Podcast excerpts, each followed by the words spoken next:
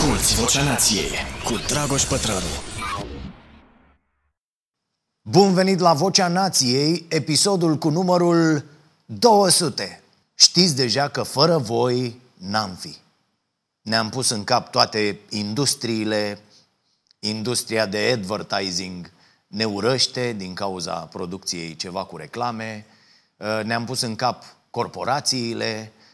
Ne-am pus în cap toate firmele care produc otravă și despre care noi vorbim la proiectul nostru Starea Sănătății. Bineînțeles, avem de vreo 10 ani pe cap partidele și serviciile care ne detestă și, desigur, nu vor cotiza la Starea Nației. Ok, mulțumim și pentru like-uri, share-uri, comentarii. Contează foarte, foarte mult, mai mult decât vă închipuiți. Și nu uitați să susțineți presa independentă peste tot în țară. Asta dacă nu vreți să rămânem doar cu presa plătită de partide, care face sluj acum, cum spuneam, cu largul concurs al serviciilor. Și vă mulțumesc pentru toate întrebările din live-ul de joi. Voi încerca să mai răspund și aici uneori, pentru că sunt atât de multe întrebări bune la care nu apuc să răspund în acea oră. Scuze, am dat peste cană. Problema e că oricât de mult timp am alocat, nu e niciodată suficient. Așa că pregătiți în continuare întrebările voastre și dacă nu reușesc să vă răspund în timpul live-ului, o voi mai face și aici. Bun. M-am gândit că dacă tot avem episod aniversar astăzi, să vorbim, cât încă mai putem, despre acel subiect care a atras atât de multe comentarii și luări de poziție în ultimele zile. Am primit și eu foarte multe filmulețe pe Facebook, pe Insta, pe WhatsApp, peste tot, cu oameni care se filmează acuzând cenzura și nenorocirea care vor urma pe platforma YouTube. De la ce a pornit totul? Haideți să vedem.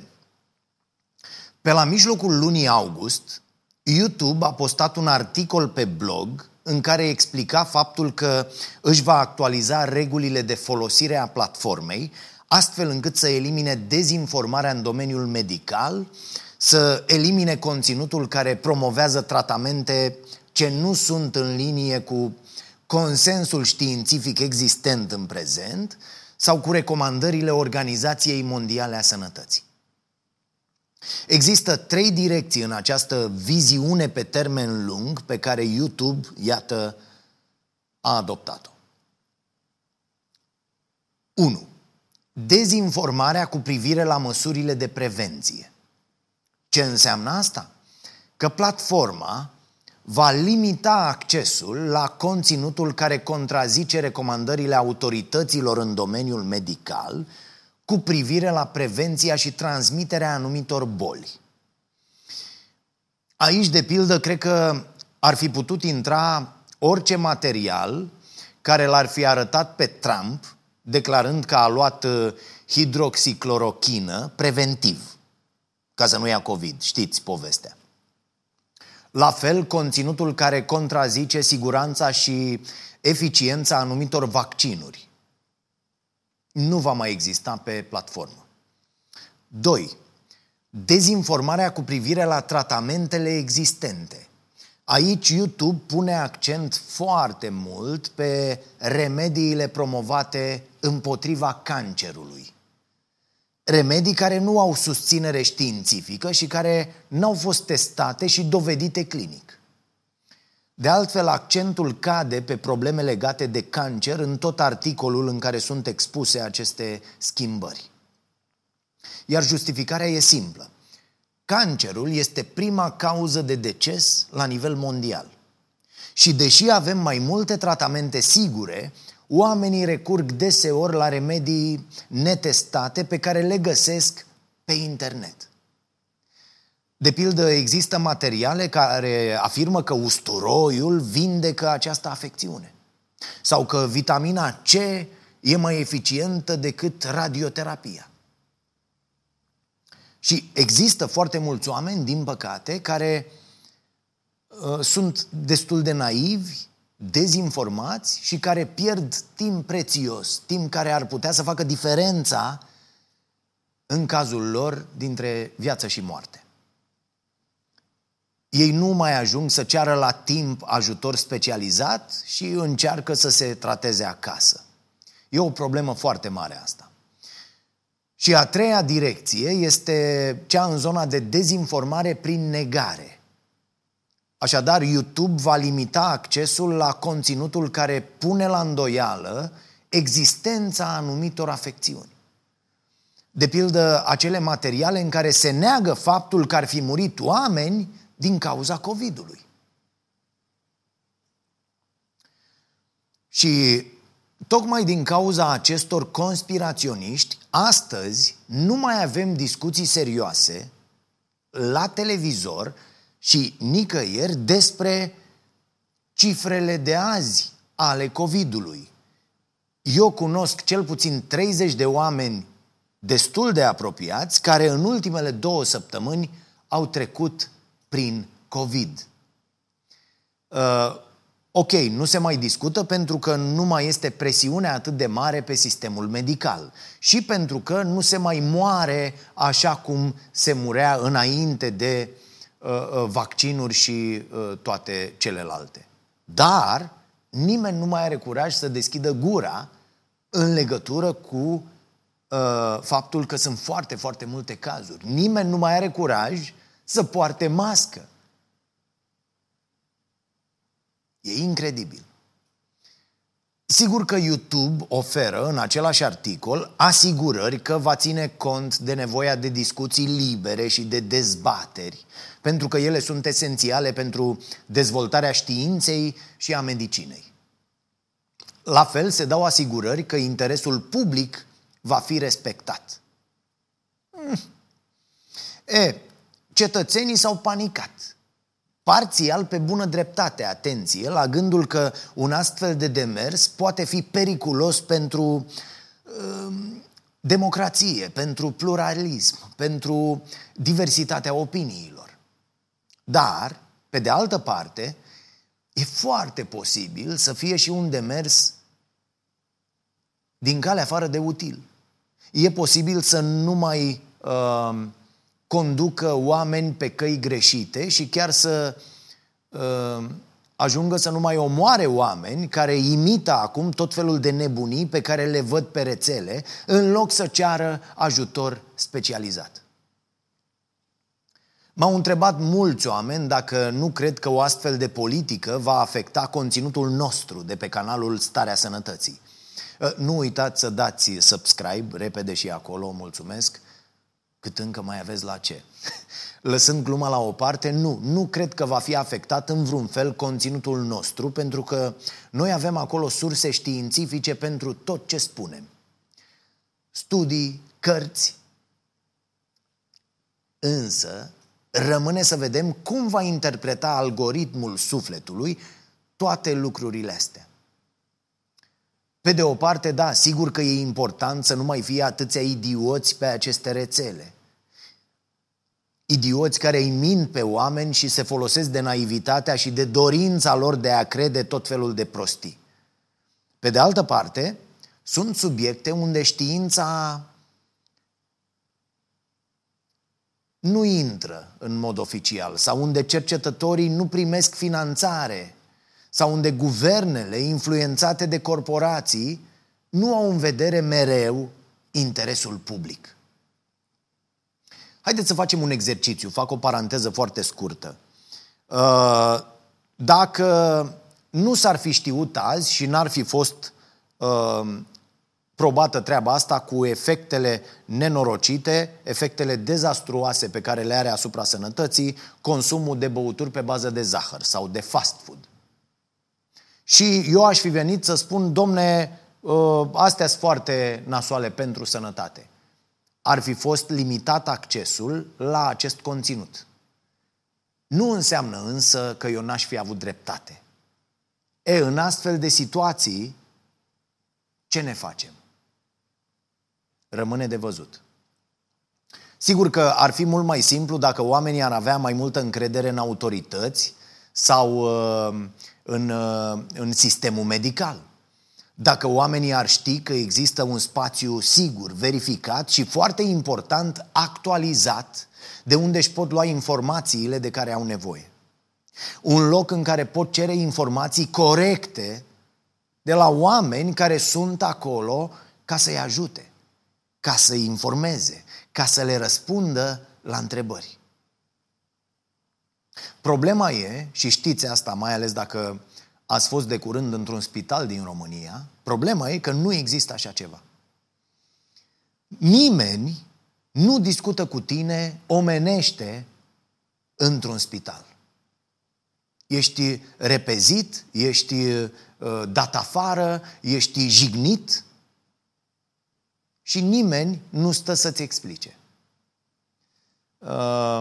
Cât despre sursele oficiale, am mai vorbit aici despre gluma de site a Ministerului Sănătății din România sau despre colecția de poze care este site-ul guvernului nostru. Doar intrați de curiozitate să vedeți cum arată.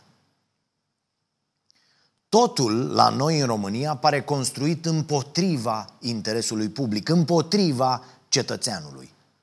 Nu ai efectiv de unde să-ți iei informațiile.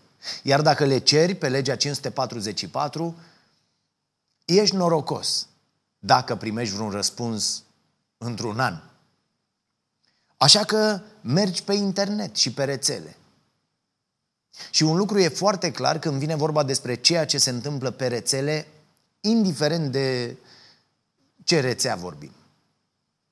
Pe rețele, oameni buni, și trebuie să înțelegem asta, pe rețelele sociale nu suntem cetățeni. Pe rețelele sociale nu avem drepturi.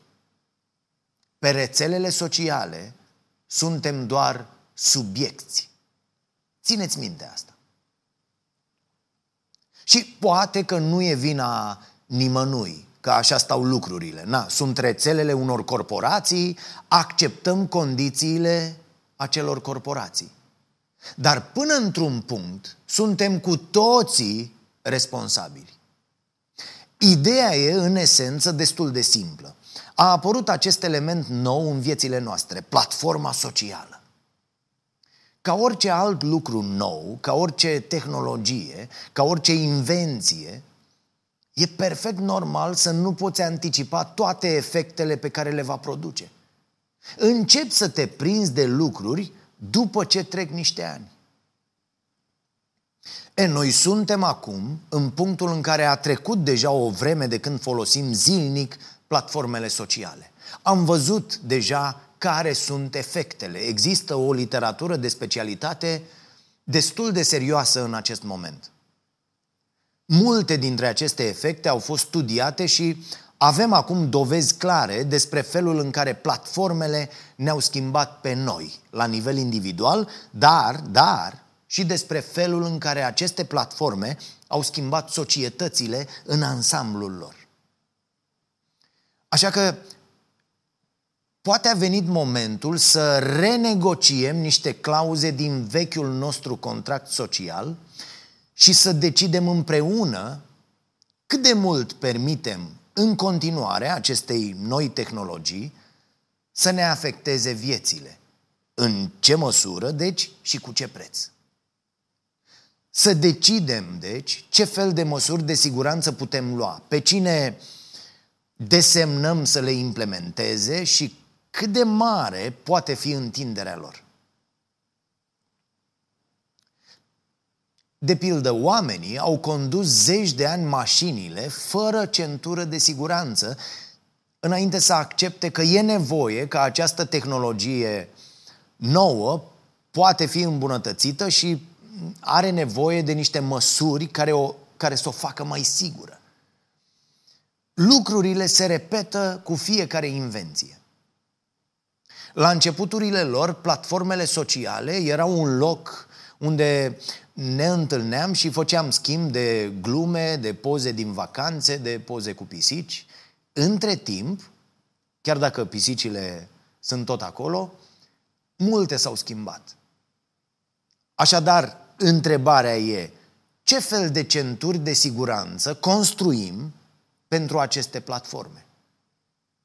Despre asta cred că e vorba. Și nu, atenție, nu e ca în cazul presei. Presa poate fi trasă la răspundere.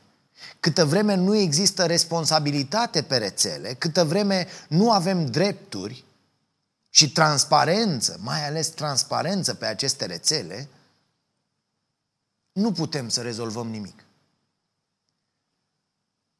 Și nu sunt nici proprietarii, patronii de platforme orbi cu privire la această problemă. În urma scandalului de acum 2 ani, în care o angajată a expus mai multe nereguli din interiorul Facebook, Meta astăzi, Mark Zuckerberg a recunoscut și el că o companie privată n-ar trebui să fie lăsată să decidă singură ce e bine și ce e rău atunci când vine vorba de lucruri atât de sensibile. De pildă, cum decidem care este vârsta la care adolescenții ar trebui să poată folosi internetul? Cum ar trebui să verifice companiile vârsta persoanelor care le folosesc serviciile? Cum ar trebui să se asigure companiile că respectă dreptul la intimitate al adolescenților, în timp ce se asigură totodată că părinții le pot totuși supraveghea activitatea online? Și putem adăuga aici foarte multe alte întrebări. Cine decide ce este o informație falsă? Cum oprim răspândirea unei informații false? Cum ne asigurăm că în procesul ăsta nu afectăm libera exprimare? Că nu afectăm diversitatea de opinii, democrația? Câtă putere oferim și în mâinile cui o lăsăm când vine vorba despre astfel de decizii? Problema e că dacă într-o societate mai avem totuși câteva pârghii prin care putem participa cu toții la astfel de discuții, pe platforme nu există. Am mai zis-o, repet, pentru că mi se pare important de reținut. Pe rețele nu suntem cetățeni și nu avem drepturi. Pe rețele suntem doar subiecți. Iar atenția noastră este produsul pe care îl oferim gratuit proprietarilor rețelei, care spun mulțumesc și vând această atenție cui plătește pentru ea. Vă apare în feed o reclamă, dați click pe ea, cumpărați ceva. Vă trebuia. Și așa vă trebuia, nu? Toată lumea e fericită. Problema e că aceste corporații au devenit mult mai puternice decât guvernele. Și, din păcate, își exercită din plin această putere împotriva oamenilor. Cred că încă nu înțelegem pericolul în care ne aflăm, lăsând acești giganți să acționeze fără niciun fel de reglementări care să le asigure oamenilor accesul la informare corectă. Un algoritm, setat tot de o persoană, ajunge să decidă tot. Un algoritm decide dacă și cui îi arată un text pe care eu îl scriu pe platforme. Un algoritm decide dacă un articol scris de o echipă de jurnaliști e demn de a fi împins ca să fie văzut de cât mai mulți oameni, care nu sunt în altă parte, atenție, sunt acolo, pe acea rețea. Și orice producător de conținut vrea să ajungă la acei oameni, să aibă acces la atenția lor. E o discuție foarte importantă și cu inteligența artificială. Există publicații mari, The Guardian de pildă, dar mai multe, care au luat măsuri astfel încât unelte precum ChatGPT să nu mai aibă acces la conținutul făcut de jurnaliști. Pentru că oamenii au constatat că inteligența artificială citează ca sursă ziarul pentru articole pe care nu le-a publicat niciodată. Superb, nu? Pentru credibilitate, oare? Așa că, iată, e nevoie să purtăm niște discuții foarte ample și foarte serioase, care să implice pe toată lumea. Doar așa poate fi rescris contractul social de o manieră care să răspundă nevoilor din prezent. În cartea The Chaos Machine, despre care v-am mai spus, nu s-a tradus încă la noi, sper să se întâmple asta, Max Fisher vorbește despre cum platformele sociale schimbă felul în care gândim, felul în care ne comportăm și felul în care ne raportăm unii la alții. Efectul final, atunci când iei în considerare miliardele de utilizatori, este că societatea, în ansamblul ei, se schimbă. Iar pericolul cel mai mare este la copii și la adolescenți. Pentru că ei imită ceea ce văd pe rețele. Știm foarte bine din studii clare că acele părți ale creierului responsabile cu luarea deciziilor nu sunt complet dezvoltate până pe la 25 de ani. Așa că nu putem să lăsăm copiii și adolescenții liberi să consume orice fel de conținut și să ne așteptăm ca ei să ia deciziile bune pentru ei și pentru viitorul lor, pentru dezvoltarea lor. Nu se va întâmpla asta. Din păcate, nu există niciun fel de responsabilitate pe internet. Cei care produc conținut se sustrag de la orice responsabilitate. Nu și asumă nimic. Păi ce, stați puțin, eu nu sunt nici măcar jurnalist, sunt creator de conținut. N-am nicio obligație să verific informațiile pe care le dau mai departe. Auzim asta des, nu? Sau, e treaba lor, frate, dacă ascultă sau nu, ce zic eu aici. E alegerea fiecăruia. Și așa ajungem la tot felul de nutriționiști sau medici deveniți influenceri care promovează mezeluri, tot felul de ultraprocesate și alte nenorociri. E vorba despre o lipsă uriașă de responsabilitate. Pentru că tot ce contează pe rețele e să ai cât mai multe vizualizări. Nu contează că îi minți pe oameni. Nu contează că le poți afecta sănătatea, că le poți pune viața în pericol, nu. Pe rețele nu există această obligație de responsabilitate, chiar dacă ea e trecută acolo, la condiții. Argumentul oricui produce conținut este că e alegerea celui care se uită dacă urmează sau nu sfaturile pe care le primește acolo. Nu e în regulă asta. Și spun treaba asta și foarte mulți editori la posturile de televiziune, de pildă. Ce, domne, asta e marfa pe care eu o dau, o consum sau nu o consumi? Nu e așa. Responsabilitatea în cazul presei e scrisă în lege. Iată, e o problemă care apare și în afara platformelor. Revenind la domeniul medical, există medici care primesc foarte mulți bani ca să promoveze temiri ce nebunii, fie că ele vin din industria alimentară, fie că vin din industria farma sau cea de wellness. Și aici, cred eu, apare o mare problemă. Nu poți să rezolvi corupția, de pildă, sancționând o singură parte. Justiția de la noi a încercat pentru foarte mult timp să-i sancționeze doar pe cei care primeau șpagă, de pildă, fără să-i sancționeze pe cei care dădeau.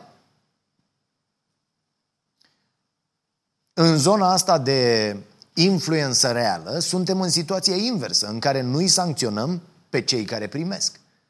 Vorbim despre conflict de interese doar în privința industriilor care dau bani, sponsorizează, susțin și salvează lumea în timp ce ne vând nenorociri.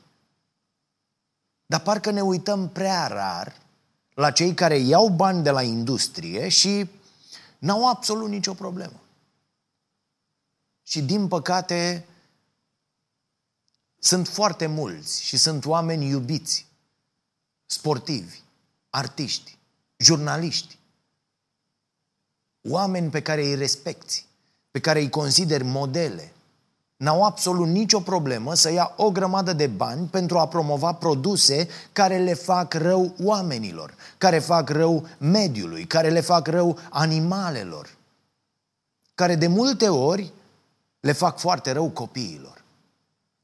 Când tu, persoană urmărită de o mulțime de copii, te pozezi cu o sticlă de cola și promovezi băuturile pe bază de zahăr, atunci e clar că în cazul tău e doar despre bani, că nu te interesează sănătatea celor care te urmăresc. Frances Haugen, fosta angajată de la Facebook, cea care a sustras peste 20.000 de pagini de documente din interiorul companiei și a stârnit acel scandal de acum 2 ani, a publicat recent o carte. Se numește The Power of One și autoarea povestește acolo experiența din interiorul companiei și de ce a decis că nu poate să fie parte la așa ceva. Povestește cum, deși Facebook știa că ceea ce produce poate afecta negativ oameni, a continuat totuși activitatea. Deși cei de la conducerea Facebook erau conștienți că platforma lor devenise o sursă de dezinformare și de violență, de ură, acei oameni au ales profitul în dauna binelui public. Facebook a omorât foarte mulți oameni prin ceea ce a permis. Facebook a pornit războaie sau a înnăbușit revoluții. Rușine Facebook, nu? Dar, pe de altă parte, companiile sunt înființate cu scopul de a face profit, nu? Scrie acolo în actele care reglementează înființarea de companii. Scopul, atunci când înființezi o firmă, din păcate, și nu înțeleg de ce, dar scopul nu este binele public. Este profitul. Și firmele, companiile, de prin anii 60 încoace, pornind din Statele Unite, au tradus asta simplu. Profit cu orice preț. Până la urmă, ăsta e sistemul pe care noi l-am creat. Nu? Noi oamenii, nu eu și voi. Nu ăsta e sistemul pe care toți, inclusiv eu și voi, îl validăm în fiecare zi? Eu, pentru că tot spun lucrurile astea, sunt privit ca și cum aș fi nebun. Da? Bă, ăla a luat o razna. Nu e ok să mai avem de-a face cu el. Nu. Și mai e o discuție când vine vorba despre reglementări. Îmi vine în minte exemplul ăsta pentru că l-am citit recent, dar se pot da foarte multe exemple. Am citit că în țara Galilor se va limita viteza mașinilor la 30 de km la oră în aproape toate zonele din interiorul orașelor. De ce e nevoie de o reglementare? Pentru că sistemul de motivații pe care l-am creat nu conduce de bunăvoie la grija față de ceilalți, față de binele public. Șoferii ar putea să încetinească pur și simplu în zonele cu pietoni, doar gândindu-se la toate accidentele care au avut loc de-a lungul timpului. Doar că nu se întâmplă asta. Așadar, e nevoie de reglementări, e nevoie de reguli și e nevoie de pedepse, e nevoie de amenzi. Tot așa, influencerii ar putea să refuze banii pe care îi primesc de la diverse companii ca să dezinformeze, ca să promoveze tot felul de otrăvuri. Dar influencerii nu vor face. Și atunci e nevoie de reglementări. E nevoie să scriem pe acele nenorociri că dăunează grav sănătății. Astfel, cei care le promovează își asumă asta. Ați mai văzut pe cineva, persoană publică, urmărită de foarte mulți oameni, făcând reclamă la țigări? De când sunt poze cu cancer pe pachete? La fel trebuie să se întâmple și cu alcoolul. Irlanda o face deja. La fel trebuie să se întâmple și cu procesatele, cu băuturile pe bază de zahăr. Noi aici, la această fabricuță, am refuzat foarte mulți bani de la industrii care fac rău. Și ne alegem partenerii cu mare grijă. Încercăm să facem asta mereu. De asta suntem foarte recunoscători pentru parteneriatul nostru cu Server Config. Da? Oamenii de acolo pun numărul la o economie circulară, oferind produse refurbished la o calitate foarte bună. Produsul Best Buy din perioada asta este un workstation HP Z440 cu o super configurație despre care Radu de la Server Config spune că e la un preț super în această perioadă, 2990 de lei cu TVA. Lăsăm în descriere un link care vă duce pe pagina produsului unde puteți vedea toată configurația. Mulți dintre voi mi-ați scris că aveți produse de la Server Config de care sunteți foarte mulțumiți. E o confirmare foarte bună că ne asociem cu cine trebuie aici la aceste proiecte. Revenind la subiectul nostru, eu susțin nevoia de reglementări. Cred cu tărie că avem nevoie de reguli pe mai multe planuri. Am discutat în cel mai recent episod la Starea Sănătății despre nevoia de reglementare pe piața băuturilor energizante, promovate agresiv în rândul copiilor. Da, sigur că s-ar putea să avem probleme atunci când reglementările sunt lăsate în mâinile unor incompetenți. Dar atunci când în guverne lucrează oameni buni, pregătiți, atunci când acești oameni știu ce să ceară și cum să negocieze cu partenerii lor din mediul privat, cetățenii au de câștigat. Vă recomand aici două cărți. Mission Economy și Statul Antreprenorial, cărți scrise de economista Mariana Mazzucato. Am mai discutat despre aceste cărți aici la podcast. Și discutăm despre ele și în cartea noastră Atenție cu Intenție, pe care sper că toți cei care urmăresc acest podcast au comandat-o. Lăsată în mâinile nepotrivite, orice reglementare poate să fie periculoasă. De asta au și stat platformele atât de mult timp nereglementate până la urmă. De asta am ajuns în acest punct în care avem foarte multe opinii. Avem, deci, pluralism. Dar avem și foarte multe voci care fac rău prin ceea ce promovează. La fel cum s-ar putea să avem mari probleme dacă la un moment dat algoritmul care va decide ce vezi și ce nu vezi în materie de informații medicale ar putea să intre și în democrație la fel de abrupt și să decidă că reportaje precum cele făcute de Recorder nu sunt în linie cu ceea ce transmit autoritățile locale. Sau că nici ceea ce facem noi la Starea Nației nu e tocmai ok, că prea zicem de toți, de rău. Adică, oameni buni, a mai existat discuția asta. În mediul offline, Traian Băsescu, președintele României timp de 10 ani, a trecut presa la amenințare la siguranța națională. Serviciul Român de Informații a transformat justiția într-un câmp tactic și și-a asumat asta. Iată, deci, oamenii pot fi mult mai periculoși decât algoritmul. De asta, pledoaria mea de final este pentru cărți, pentru reviste, pentru întâlniri față în față. Știți ce scrie în Constituție? Nici o publicație nu poate fi suprimată. Sigur, veți spune, trebuie să-ți permiți să faci o publicație. Dar dacă a făcut-o unul ca mine, fără una de un leu, o poate face oricine care are ceva de spus și își dorește cu adevărat să fie auzit.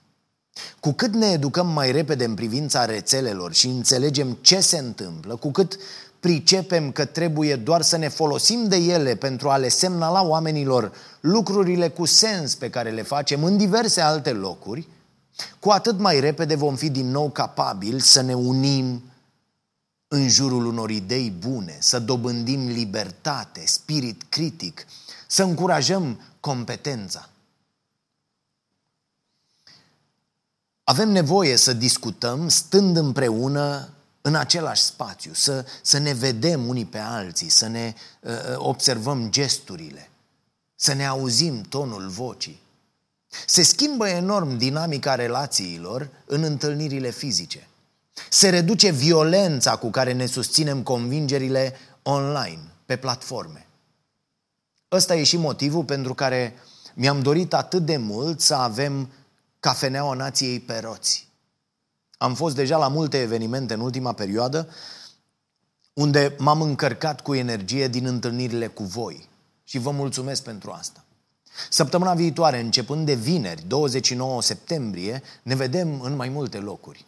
Ne vedem la Slow Coffee Festival în București, la Combinatul Fondului Plastic, pe strada Băiculești, numărul 29. Vom fi acolo de vineri până duminică cu Cafeneaua pe roți, dar vineri țin acolo și un workshop pe ideea de Atenție cu Intenție. Undeva după prânz veți afla ora consultând conturile noastre de pe rețelele sociale în zilele următoare. Tot vineri, pe 29 septembrie, deci, ne vedem la lansarea cărții Atenție cu Intenție la Diverta Lipscani în București. Puteți intra acolo în sală începând cu ora 18. Vedeți că ultima dată când am făcut treaba asta au fost oameni care n-au încăput și au plecat acasă, deci veniți mai devreme, o să fiu și eu acolo înainte de 6.